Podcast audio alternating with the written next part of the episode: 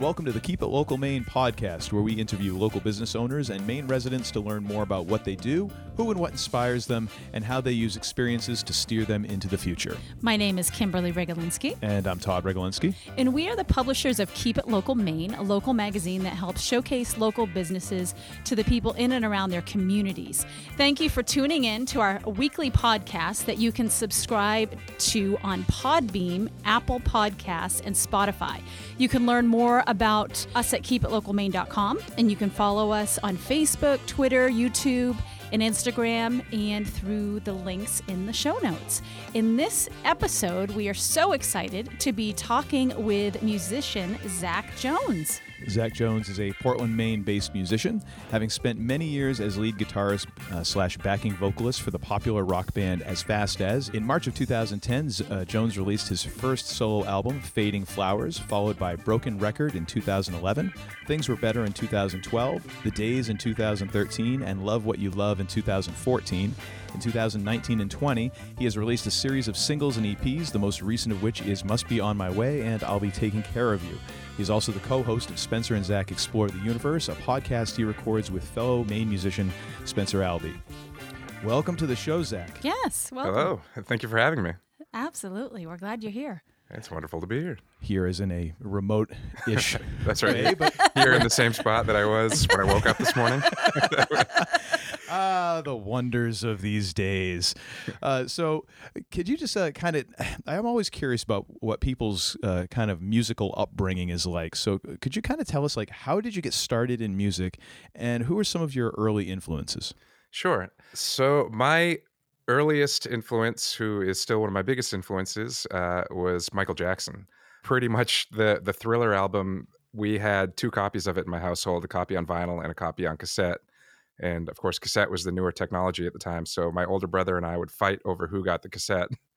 and uh, then my parents made a dub of the cassette. So, we had the original copy and the dub. And then we'd fight over who got the original and who got the dub Nice.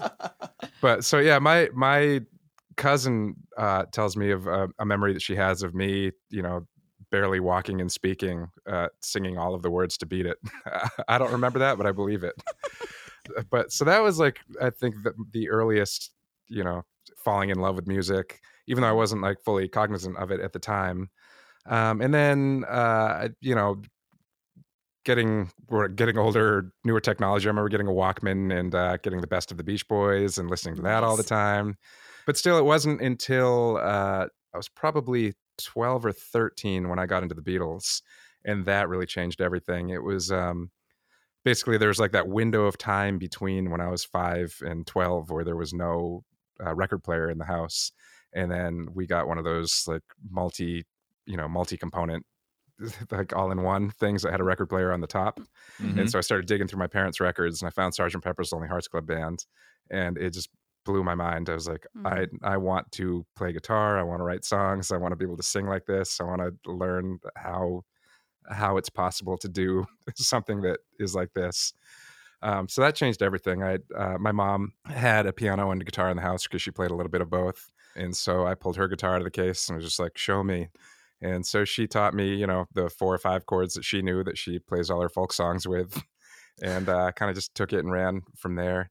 And I'd always like, you know, we used to have our piano in the living room right in front of the front door. So I always used to, even before I knew anything about music, every time I'd walk by the piano, I'd sit down and just pick out melodies on it and stuff. But uh, as soon as I started actually learning music, all of a sudden it was just, you know, this whole world opened up to me where I was like, oh, I get it. I understand how all of these things are coming together now. And, uh, or not that I understand all of it, still learning, obviously, but just the passion for it and the, you know, ab- ability to figure out why a C chord is a C chord on the piano and also on the guitar and also on whatever, you know, whatever other instrument you happen to be Mhm. working with. And yeah, that's kind of been it. Just constantly trying to unlock musical secrets.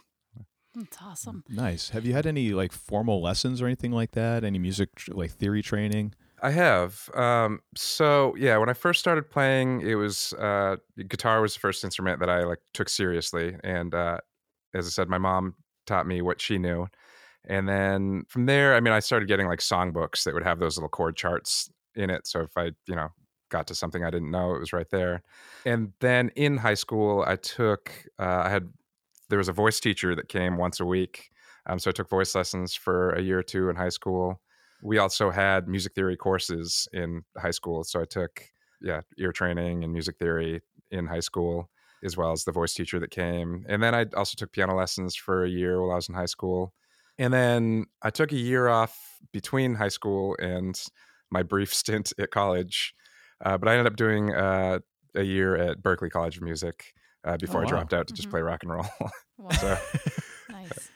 Well, it's kind of the best of both worlds. You get the you get a little Berklee cred, and then you get your rock cred. So Mhm. yeah, th- it, it's Nice. th- there's like I think Berklee is the only school that people look at you like more positively if you say that you dropped out. I was gonna say it's it's kind of like a rite of passage in some ways. Like they, yeah. I'm sure like they have here's our graduates and here's our dropouts. yeah, yeah, it's because there, I there's like this feeling of uh, if you dropped out of Berklee to go play music, you probably got scooped up because you were good, and you know people wanted you to just get right to work. yeah, Um, I mean, I'm sure there are a fair amount of people that just drop out because they're like, "This is expensive and I don't like it." But yeah. Yeah. uh, but there are a lot of people that graduate and do great as well. I don't want to short short sell the the value of a good education. Yes. So let me ask you this: what what was the writing and recording process for your latest EP? Um, so everything I do these days is an exercise of trimming budget.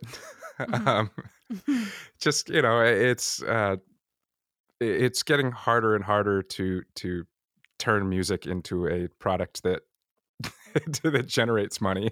Yeah. Um, So the less I can spend while I'm making it, then the you know the the better that evens out on the other end. But obviously, I still want it to sound good and uh, all that stuff. So my my latest handful of releases have all been home recorded with me playing uh, everything that I can. I've been using um, some drum programming stuff like GarageBand actually has a great feature called Drummer where it's all Mm. actual dr- uh, drum samples of actual you know real drums being played in the room and all that. Uh, but of course, you can time adjust it. You can you know get your kick pattern right where you want it and put your fills right where you want it and adjust all that stuff and adjust the feel. Um, so I've actually gotten really, really good at getting a very natural drum performance out of the computer, basically. Um, Nice. And then basically, once I have that done, I'll just layer everything else on top of it. I usually, um, so usually I'll do, I'll write the song on acoustic guitar or piano, which whichever one, and then I will just record a very basic, you know, to a metronome, playing through the form of the song, and then I'll use that to put the drum pattern on and get that mapped out. And once the drum pattern's there, I'll just start, you know, start with bass guitar, I layer that on, and once I've got bass and drums, I can just totally get rid of that first kind of song map recording that I did Mhm. um, and start building from there.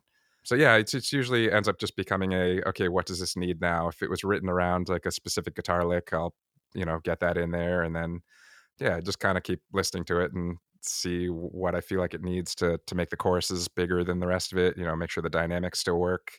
Which uh, with programmed drums, that was a big thing that that took a while to get used to working with, is to get a, a not just a a solid performance out of that performance. I'm using air quotes. You can't see it. Um, but yeah, to to also make it dynamic, you know, make make sure it's it's quiet where it needs to be quiet and loud where it needs to be loud, and it sounds like Mhm. a person doing that. And then because I'm playing all the instruments on top of that, uh, make sure that I try to match that and exaggerate it even so it it comes through in Mhm. in the rest of the the arrangement. Um, nice. And then I, I usually hire my friend uh, Dan Destiny, who's based in Los Angeles. I hire him to mix, um, and also uh, Mark Rains, also based in Los Angeles. I know I'm on the Keep It Keep It Local main podcast, uh, talking about LA Well, we're engineers. expanding to Los Angeles in, Okay. in Yes. 2021 because the world doesn't make sense anymore. So that's we we figure we're just going to Yeah. shoot for that. well, I, I have been based out of LA for the past eight years, so th- these are connections I made there. Um, Totally. I am back in Maine now, obviously. Nice. So when you uh, when you go to write a song, and this is actually really cool, I, I think is uh, on us- on this latest EP, and you had mentioned on on some previous EPs as well. You put the demo version of the song Mhm. uh, as as kind of an addi- additional tracks, which I I think is really cool because I'm always interested in how songs started.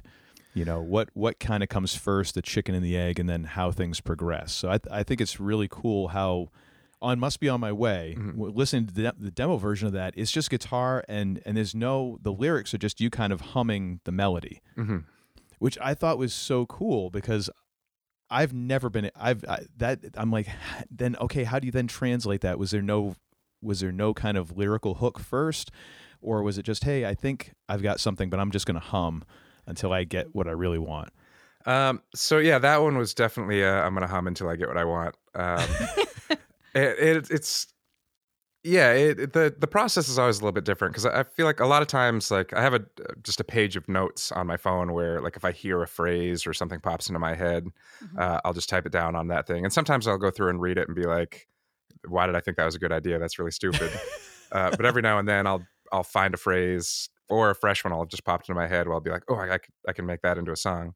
But Must Be On My Way was started with just with nothing. I think I was just tinkering on the guitar one day and and came across something. I was like, ooh, that's that sounds nice.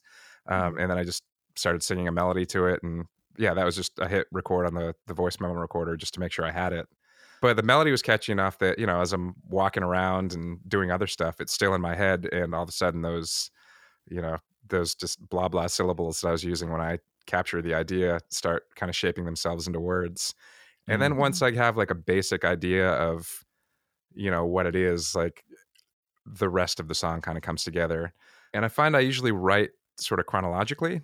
Um, I very rarely need to go in and reorder like my verses. Usually it's like if it's a story, I'm pretty good at getting the beginning, middle, and end in there and uh, without having to go. And I, I do go back and change out, you know, certain lyrics here and there.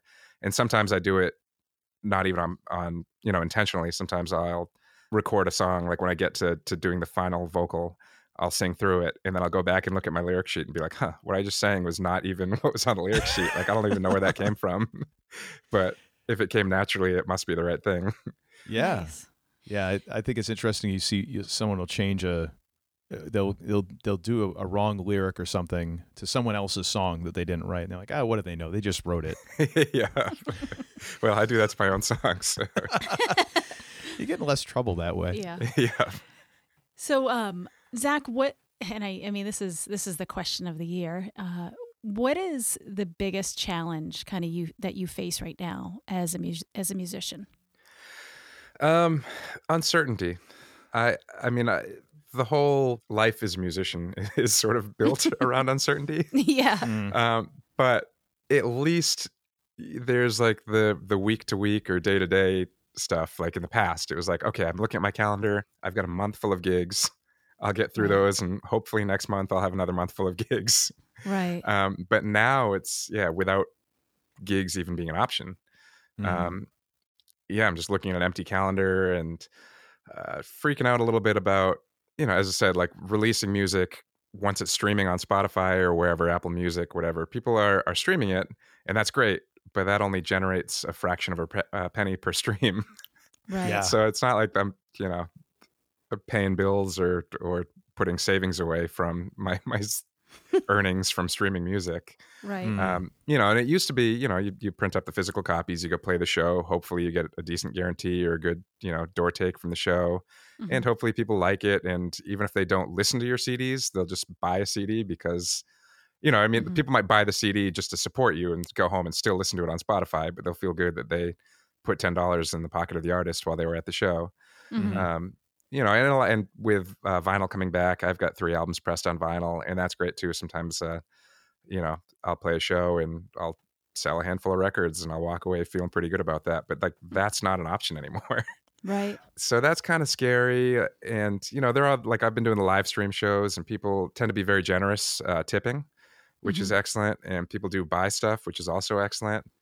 That's Um, awesome. but I also feel like I can't. You know, normally if you if you're on tour or you're whatever, you can you can play a different play to a different audience every night, play around and and reach different people. And hmm you know, technically with the internet you can do that as well. But you know, when you're playing through Facebook or Instagram, you tend to play to the same same audience, hmm um, just because they're the people that are already invested and they get the notifications when you're going live and all that. And so if you do it too often, it's like you know diminishing returns. Right. Yeah. Um, so also, it turns out it's terrifying. uh, it's weird that I, I feel like I can comfortably stand on stage, you know, in front of 10 people or a thousand people and be completely Mhm. comfortable. But as soon as I hit go live on my camera in my room by myself, I'm like, my heart starts beating, my mind starts racing. Like, I'm just like, what am I doing? Is, do you think it's because there's no immediate feedback? You're kind of wondering what people are doing or thinking. It is like, yeah. I mean, I I feel like generally, you know, you when you're rehearsing for a show, obviously you put all of your your your thought process and prepare in, into the preparation Mhm. and then when you're actually performing you sort of like let loose in the moment and you react to what's happening in the room Mhm. and you know sometimes you're thinking about something completely different you know you might be looking at the people in the front like you're like oh that guy's dancing funny or oh that's a cool t-shirt he's wearing or, oh that girl's cute but and you're not even thinking about the songs you're just like in the moment and it's great you know Mhm. but I find when I'm alone in the room doing the the live streams, my brain still goes to that that space where I'm thinking about other things, which is weird because it's the same room that I was practicing in and was able to stay focused when I was practicing. But as soon as I go live, I'm like, I'm thinking about what people, you know, on the other Yeah. side of the camera might look like or might be doing or thinking. And Yeah. and all of a sudden I'm just like, where am I in the song? What are, what are the next words? And I freak out. You know, there's not like that reassuring sense of, oh, they're, you know, you're not getting that energy back from the crowd that you would normally get where Right. you're like, oh, I'm doing a good job because they're, you know, they're Yeah. dancing and clapping and singing along. It's just like, oh no, where am I? What am I singing? Like, yeah. No, that makes sense. I mean, I can see that. That Oh, totally yeah. Makes sense. I mean, I because th- then if you if you see that something isn't working, because Mhm. I think you know musicians or just in general, people can think, oh no, everything is fine until you see someone else's reactions, like, oh no, it isn't fine. yeah, I better I better change up what I'm doing, Yeah. And you can kind of adjust. I, I imagine, but if you don't have any feedback aside from, oh, I just got a like, or or someone commented LOL, or well, what are you laughing at? What's, Yeah, what's so funny? Is, this, is it is it me? I'm all Or is it the self-conscious. Do I have something on my shirt? What's going on? Did I remember to trim my nose hair? Oh no! Oh, I'm, I'm- and I'm sitting like three inches away from my monitor. Oh no! That looks like a redwood sticking out of my nose. No. There's also, you know, you're you're very exposed uh, because there's no, you know, uh, if people are listening over their television or they're listening through headphones or whatever, it's not like they're at a club where there's, you know, people Mm. murmuring around them and bar glasses clinking and stuff like that. It's just your music completely Yeah. exposed. Yeah. Um, and then there's no during those like empty spaces where you'd normally, you know, the, you finish a song and there's applause and you take a second to t- touch up the tuning on the guitar real quick or, you know, take a sip of your water or something like that. It's like that space is no longer being filled by the audience. It's just Mm. empty. And so I feel Right. awkward even like reaching to like drink water. it's, like, it's like people are just looking at me. There's no sound. They're probably hearing me gurgle and slurp. you know, like, Oh yeah. Oh yeah. I mean, alternately, the the speakers that most people are listening to there aren't the best, so the sound quality isn't great. But then it's going to pick up every mouth noise possible and Mm. everything else. Yeah. So uh, now that we're talking about live music a little bit, uh, well, as much as we can these days, what are some of your favorite Maine related music memories?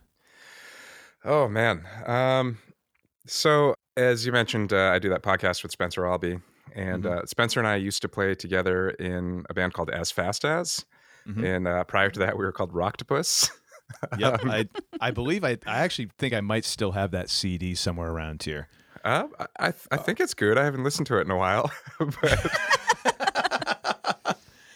but uh, yeah, I, I, I think we we're a good band. You know, we're we're still uh yeah find, finding our. I guess we're always finding our way in a lot of a lot of different senses, but Yeah. Uh, yeah. yeah we we i think we had we had a good a very good group uh, especially as as fast as it's yeah that whole you know i was 21 when i started playing with rocktopus or i turned 21 during that time so and you know spencer was kind of coming off the back of uh, having been in rustic overtones and, and that stuff and uh, so he already had a lot of local connections to get you know to help expedite getting our songs on the radio and getting press coverage and all that stuff Mhm. and uh, people really enjoyed the music so we built a following a local following pretty quickly and you know it really felt like that that trajectory that you see in like the the movies about a band that go Mm. from like zero to you know the biggest band in the world uh, i mean obviously we only went to a bigger band in portland maine not the biggest band in the world but it's still it, that whole time period was really special you know during like old port fests and you know playing the, the CYY patio and uh, stuff like that, and just really feeling feeling like you know, feeling like we, we had a chance to be like the Beatles of Portland for a second or something. uh, That's awesome. It all comes back to the Beatles. yeah, always, always. I mean, that's you know, that's still. I, I think my my dreams are a touch more realistic now, as far as like, okay, uh, no band will ever be like the Beatles. now you're just trying to be in Wings. yes, not well. I mean, you, Oh you- wait, I'm sorry. That's that's Spencer, I think. yeah, yeah, it's true. I mean, even that's kind of Wings were like the first arena rock band. Even that's like a stretch now these days. That is true. Now that I think about that, I, I'm not. And I'm not trying to shortchange Wings in any way for any Wings fans out there. no, I feel like yeah, I used to want to be in the Beatles. You know, I wanted to be in the band that was the best band Mhm. that w- had the, the sold the most records and played to the biggest audiences. And obviously, I'd still like that, but I understand that that is probably not a realistic goal in this uh, time and you know time of the music business, and also just me being me at this age and all that. uh, so my my new goal is uh, I, I look at somebody like Elvis Costello, and I'm like that would be cool to just be Mm. a guy that has a solid fan base, writes great songs, is respected as a songwriter and a lyricist. You know, can can go to a town with a band or solo and play to a theater, you know, of 500 to 2,000 people in any town uh, in across the world. Um, Mhm. That sounds pretty good to me. Like I don't need to play Shea Stadium if I can go to a city and play. You know, if I can go to any city in the U.S. and play to like 200 people, I would be, I would be thrilled. you know? Nice. Yeah. that's awesome. If you could, i like, quick advice. What what quick advice would you give to young musicians? The first thing would be, uh, yeah, don't don't get into music to get rich. that that was solid. yeah that that was never a thing. I mean, even even in the '80s when you were seeing, you know, the hair metal bands driving around in you know in limo limousines and stuff like that, it was like that was all a manufactured image. There was lots of money being generated, but they weren't making it. right. Yeah. Um, and now and now they're all driving the limousines for other people. Yes, exactly. like Yeah. with no hair. yeah, I I mean, they, they're probably wigs even then on a lot of ca- in a lot of cases. Um, but beyond that, is if you are going to get into it, uh, take take it seriously and you know Mm. practice uh, and study and study other people. I think listen to as much music as possible, absorb as many different influences as you can, Mhm. and uh, yeah, and learn as much about music. Put as much time into rehearsing your instrument and take it seriously. Yeah. Mhm. Right great. on.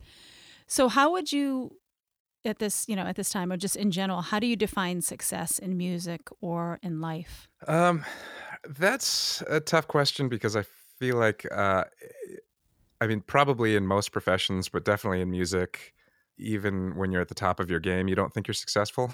Mhm. um, I I watched a, a documentary with uh, about U2 called "From the Sky Down" about uh, how they made their Achtung Baby record, but it Mm. starts out with them at the end of the Joshua Tree tour. And as you know, the Joshua Tree was, I think, the second biggest selling record the year it came out. Um, Mhm. That tour was enormous, but so basically, the documentary starts out. They're playing in this arena. It's packed. You know, everybody's singing along. The balconies are shaking, or rafters are shaking, and then it follows the band backstage after the show, and they're like, "Oh, we blew it. You know, if only we'd hit this. if only we'd done this." yeah. It's like, wow, U2 at the very top still just has Right. the same reaction after a show as I had after playing in front of 10 people at the Big Easy or something. Yeah. that. yeah. So, yeah, I, I think we're we're never actually in touch with what success is because it always Mhm. seems like it's in front of us. I, I know my friend uh, John Nolan, who co-produced a couple of my records, um, he uh, has released a couple great solo records and also played in a band called Seizuzu that was one of the bigger bands out of the Seacoast area for a while. hmm And I've had that talk with him before. I remember when we were working on the records that we did together. It was like, oh, if only I could do this, or only if I could reach this level, like if only I could do this. And he was like, "You're already successful." He's Mm. like, you know, you're you're already playing shows, you're already releasing records that people are into. You're like, you're working as a full time musician.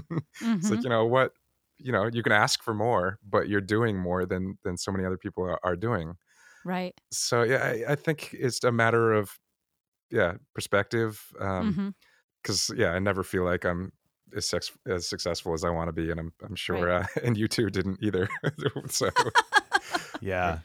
I mean, and just and just as how big U2 was when they did that uh, when they did Rattle and Hum, Mhm. Bruce Springsteen got cut out of that documentary. Yeah. I mean, that's that's how big they were that they were like, nah, we don't need to have Springsteen in this. Really, Yeah. really? Oh, well, you guys are doing pretty good for yourselves, I guess. Yeah. Uh, so I guess my my another question I have is, uh, who or what inspires you?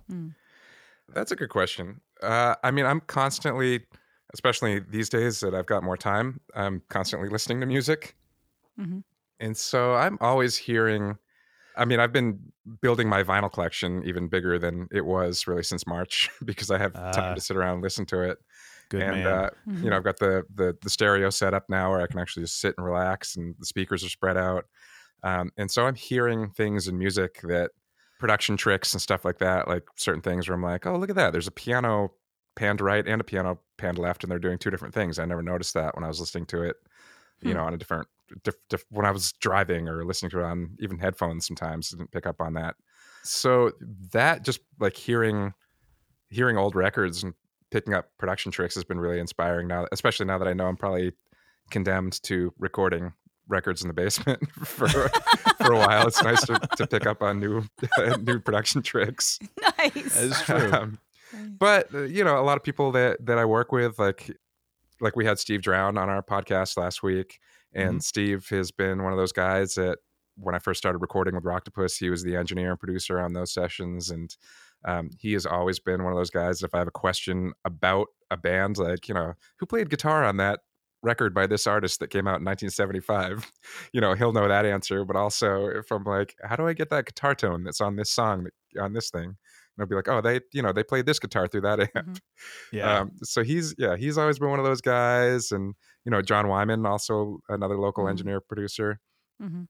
um, is always great with an answer to a question like that, and uh, he's actually also been a guest on our podcast. Mhm. Um, I'm still constantly learning from Spencer every time you know I talk to him more than anybody else these days, and he's always dropping in you know knowledge on me that I'm like, oh, I did not know that. You know? That's so cool. um, yeah so I, I, there's just yeah a lot of people like that that and and all the musicians that I get to play with or got to play with especially you know when I was based out of LA I was doing a lot of for hire stuff I was doing a lot of bass player for hire um, and was playing with all kinds of musicians and Mhm. uh, yeah just getting to pick people's brains and see people's approach to their instruments and kind of make mental notes and go home and try to copy what they were doing nice. So w- one this okay. So this I'm going to go off script for just one second because I've I've got the ambush question. This this has to be part of every every interview where you throw out the thing no one's expecting. Mhm.